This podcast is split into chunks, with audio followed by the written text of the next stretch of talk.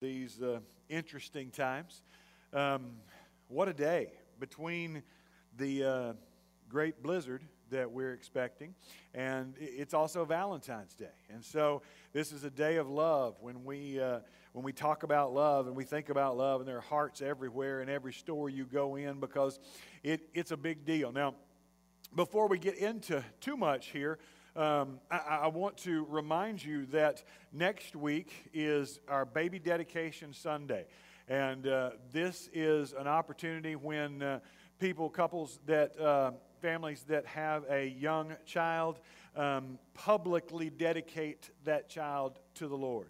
And they and our church come together to bless those children and to commit to one another that we will partner in being a community to raise that child together. It's a great Sunday. I hope you can make plans to be here either physically or digitally next Sunday for Baby Dedication Sunday. Now, elevators are weird things, aren't they? And here's what I mean. Before COVID, before all this happened, elevators, even then, they were weird. And here's what I mean. You know, we wait on this elevator, and then we cram ourselves in here into this little metal box, right? And we all stand, and we don't want to touch anybody else, and we don't talk. You don't talk in an elevator. You know, you can see two people walking in an elevator. They will be in heated conversation. They get in the elevator, and they stop. And we all just stand there, and we stare at the numbers. 1, 2. Because you don't talk. You don't look at anybody else. You know, a while back I was getting on an elevator, and I'm waiting for it. The door's open, and it's like that picture. It's crammed full of people. And those poor people in the front are giving me that pitiful look. Please tell me you're not about to try to squeeze in here. But I was, because I had somewhere to be. And so I squeeze into it. Now, it's so tight with all of us that I can't even turn around and face the numbers like everybody else. So I'm facing all of them. And they're all looking at the numbers and casting little side-eye glances at me, trying not to look at me. But they're like, what is this guy doing? And so finally, to break the ice, I go, I'm sure you're wondering why I called this meeting today. And everybody just laughs. And it was amazing, though, because at that moment, the ice broke. Conversation started up among people. People started talking to one another. And all of a sudden, we became a little micro-community right there, because the ice had broken. See, we're made for relationship. We as human beings are made to live in relationship. We can't help it. It's who we are. We were created to be in relationship with God, and then as we were created, God said, it's not good for you to be alone. You're made to be in a relationship. And so the Bible tells the story of those relationships. The Bible is a book of relationships. It's basically telling the story of the relationship between God and humankind. But in that story, there are a number of other relationships that serve to advance that narrative alone. But the main thing, one of the things that the Bible teaches us is that we are made to be in relationships.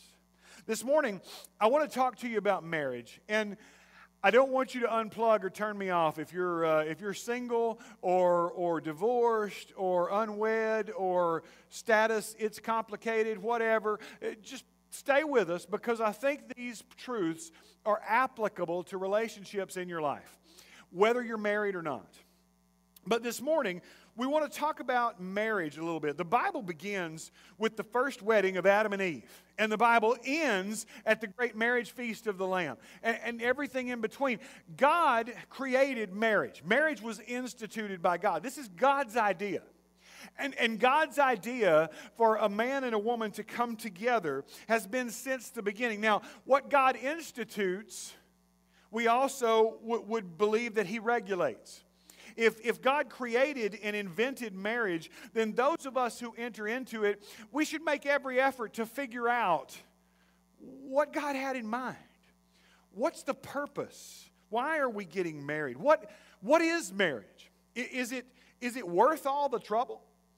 What's the point of getting married? You know, there are a lot of the younger generation now who are asking those questions and seriously contemplating, is it worth it for me even to get married? Is it worth it for us even to get married? Is there a reason for us to get married? And they're asking the question, What is marriage?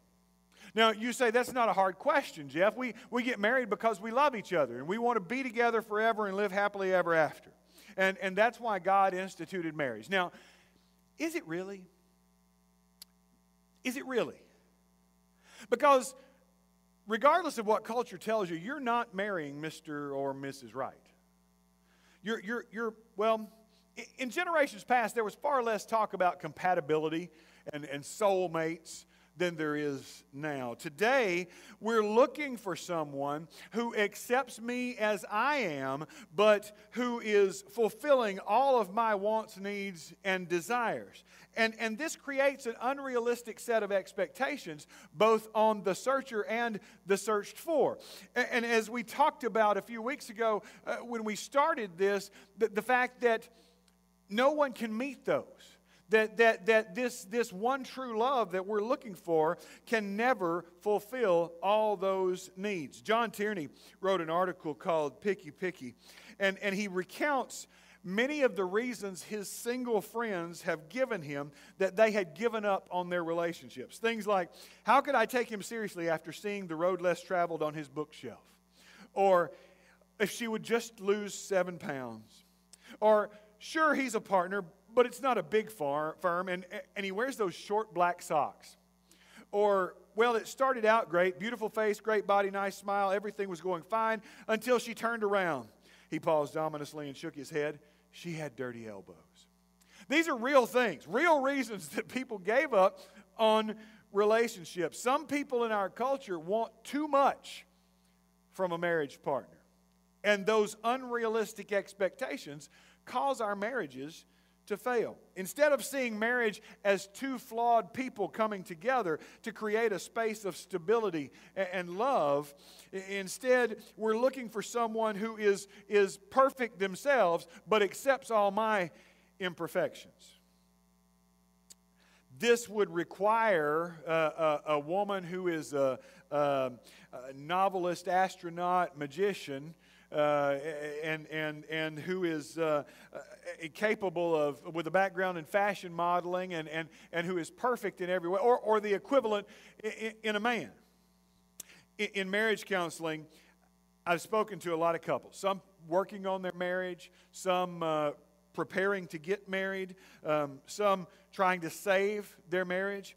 And I've heard them say over and over this phrase, love shouldn't be this hard. Should it? Shouldn't it come naturally? Now, in response, I always say something like, why? Why do you believe that? Why do you believe that someone would want to play professional baseball and say, it shouldn't be this hard to hit a curveball, should it? Or would someone who wants to write the great American novel say, it shouldn't be this hard to create believable characters and compelling narrative? And the retort is always, yeah, but this is not baseball or literature. This is love. Love should just come naturally if people are truly soulmates. The best answer to this is written by Duke University ethics professor Stanley Auerbach, who famously made this point. Let me read you this quote. Destructive to marriage is the self-fulfillment ethic that assumes marriage and the family are primarily institutions of personal fulfillment, necessary for us to become whole and happy. The assumption is that there is someone just right for us to marry, and that if we look closely enough, we will find the right person. The moral assumption overlooks a crucial aspect to marriage. It fails to appreciate the fact that we always marry the wrong person. Think about that for a minute. We always marry the wrong person. Now, let me tell you what he means by that. He's going to go on in his book and talk about this, but Arwa says we never really know the person we marry. Because truthfully, it's impossible for us to know everything about someone, no matter how long you've been dating. That comes over time, and that comes over an era of openness and vulnerability. When you're first getting married, you don't know everything about that, whether it's because you haven't been together that long or because they're still on their best behavior. You never know everything about that person. We just think we do. And even if we do marry the right person, and let's say you beat the odds and you do know everything about this person, part of living, part of growing is that that person is going to change. And it means that they're not going to be the same person that you entered into this marriage with. The primary challenge of marriage is learning how to love and care for this other person with whom you are married. So Arliss gives us the first reason that no two people are compatible for marriage, because marriage profoundly changes who we are. But there is another reason. Any two people who enter into marriage are broken by sin, which, among other things, according to the Bible, means that we are self-centered, that I'm worried about my needs and my wants. Why should neurotic, selfish, immature people suddenly become angels when they fall in love? Well, they don't. That's why a good marriage is painfully more difficult than athletic or artistic prowess. Raw natural talent doesn't enable a baseball player to be a professional ball player. Or raw natural talent doesn't enable someone to write great literature without enduring discipline and enormous amounts of work. So why would it be any different to live lovingly well with another human being in light of what's profoundly wrong with our own human nature? Many people who've mastered athletics and art fail miserably at marriage. So the biblical doctrine of sin explains why marriage, more than anything else, is so difficult. The reason that marriage is so painful yet wonderful is because it's a reflection, the Bible says, of the gospel. Marriage is a reflection of the gospel, because the gospel itself is both painful and wonderful all at once. The gospel is that we are more sinful and flawed than we ever admit. And at the very same time, even though we are that sinful and flawed, the love of God accepted us in Jesus Christ, and He loved us more than we could ever dare hope. That's the only kind of relationship that's ever going to truly transform us. Love without truth is sentimentality. And it's nice. It supports and affirms us, but it lives in denial of our flaws and of our own failures. Now, truth without love is just harsh. And so it gives us information, but not in a way that we can really hear. God's saving love in Christ is marked by both radical love and truthfulness about who we are, and an unconditional commitment to love us. The hard times of marriage drive us to experience more of this transforming love of God. A good marriage will also be a place where we experience more of this transforming love at a human level. When God instituted marriage, He didn't have your personal happiness, your desires, or even your sexual fulfillment in mind. Paul tells us in Ephesians 5 that the great mystery of marriage is that it is a reflection of the gospel of the love of Jesus Christ. Ephesians chapter 5, verse 31 and 32. For this reason, a man will leave his father and mother and be united to his wife, and the two will become one flesh. This is a profound mystery, but I am talking about Christ and the church. So, if God had the gospel of Jesus' salvation in mind when He established marriage, then marriage only works to the degree that it approximates the pattern of God's selfless, self-giving love in Jesus Christ. That means that marriage is not about me. That means that marriage is not about you. It's not about your needs or my needs or our wants or our needs. It's also not even about your partner. It's not about whether he or she provides for your needs or lives up to your expectations. The idea of marriage is that it's about something greater than either of us. In that same passage of marriage, Paul's going to begin that treatise on marriage with the idea of mutual submission. The Christian teaching about marriage doesn't offer a choice between fulfillment and sacrifice. Instead, it offers this idea of mutual fulfillment through mutual sacrifice. Paul says, submit to one another out of reverence for Christ in verse 21. That's how he begins this whole passage. The gospel is that we, while we were yet sinners, Christ died for us. Only in Christ, only in that gospel of the love of God, manifested in Christ, can we find a true definition of love. So, I only discover my own true happiness after I have put the happiness of my spouse ahead of my own, in response to what Jesus has done for me. So, if I decide to work on my selfishness and minister to the other, the prospects of my marriage are pretty good. If both of you decide to work on our own selfishness and minister to the needs of the others, the prospects for your marriage are great.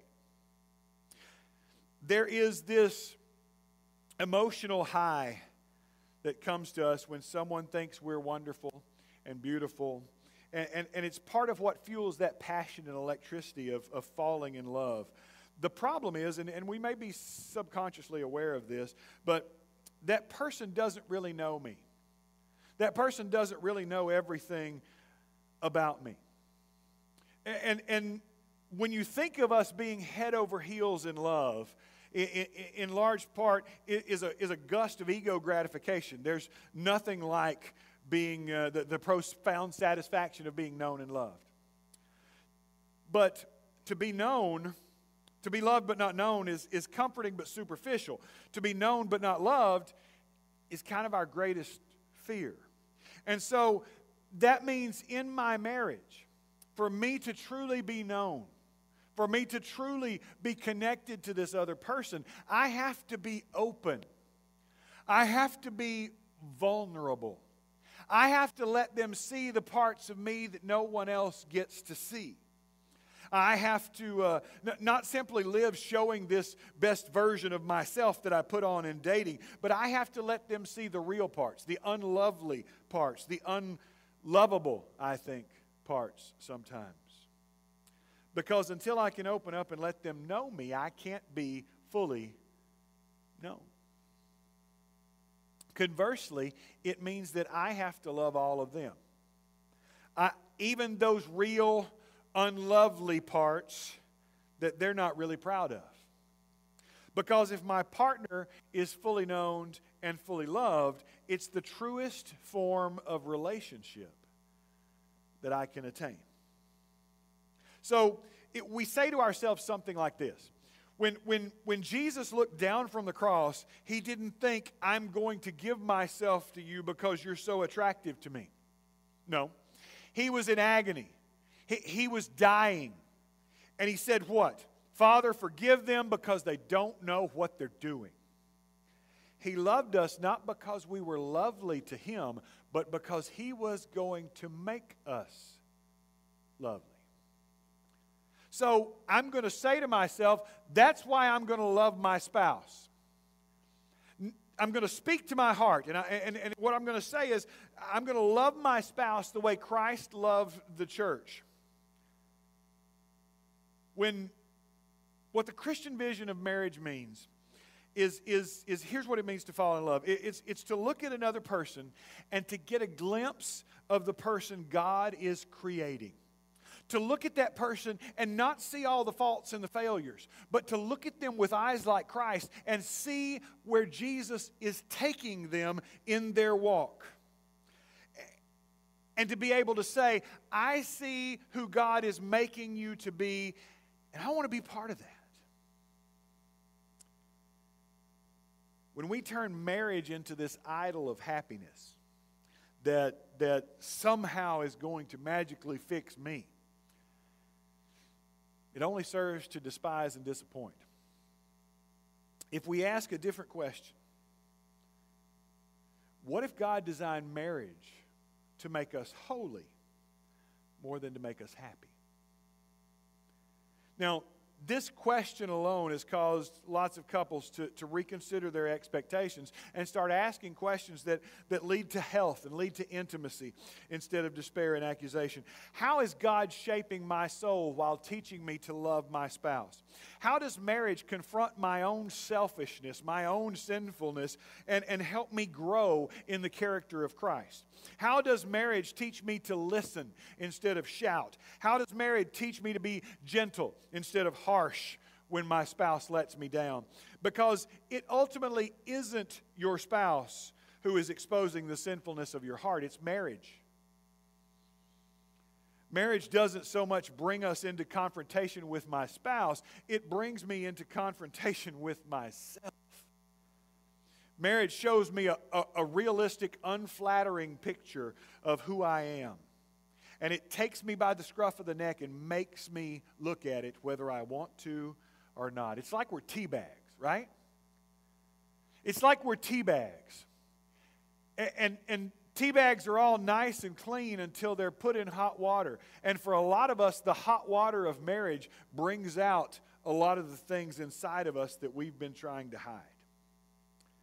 But the great thing about this Christian model of marriage is that when you envision the someone better, you can think of the future version of the person to whom you're already married. That someone better is the spouse that you have, but the spouse that they are becoming through the Holy Spirit, through Jesus Christ.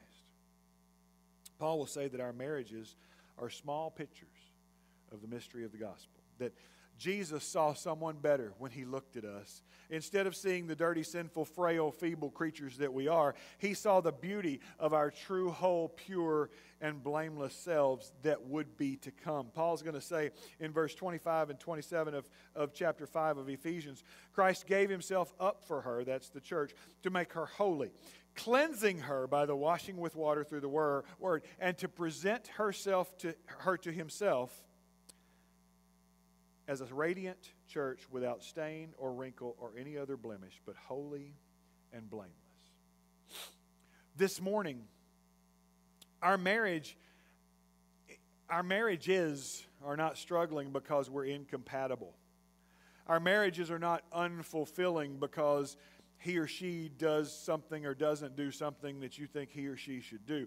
Our marriages are struggling because we're frail, sinful, feeble creatures in need of a Savior. If you haven't become a Christian this morning, I'm going to submit to you that there is no greater gift of love you can give on Valentine's Day than to proclaim Jesus as your Savior, than to truly, fully, and humbly acknowledge your own inadequacies, your failures, your inability, and to publicly proclaim that I'm going to repent, I'm going to turn and go in a different direction. And to signify that, I'm going to submit to Christ by being immersed, by being buried in the waters of baptism, raised in a new life. And the Bible says then, you're not trying to fight this battle on your own anymore. Instead, the same Spirit that raised Jesus from the dead comes to give life to your mortal body. When you make Christ the foundation of your relationship, when you make Jesus the foundation of your marriage, only then can you truly appreciate the beauty of what the relationship is truly meant to be. Our marriages are about making us holy, are about making us in the image of Jesus Christ. And if we look at them that way, then all of a sudden they're not disposable things that are based on my whim or my feeling, but instead it's something divine, created by the Creator of the universe to draw me closer to Him. If we can help you this morning, I encourage you to submit something. Send us a message, send us an email, send us a Facebook message, however we can help you. We would love to pray for you. We would love to help you find your Lord and Savior, to help you come to Jesus and to be buried with Him in baptism. And we would love to help you find that, and we would love to talk to you, set up a time to do that. Send us a message through whatever medium you're watching on. Send us an email. Get in touch with us and allow us to help you. This morning, if we can do anything for you, I ask you to respond to that right now as we sing this song.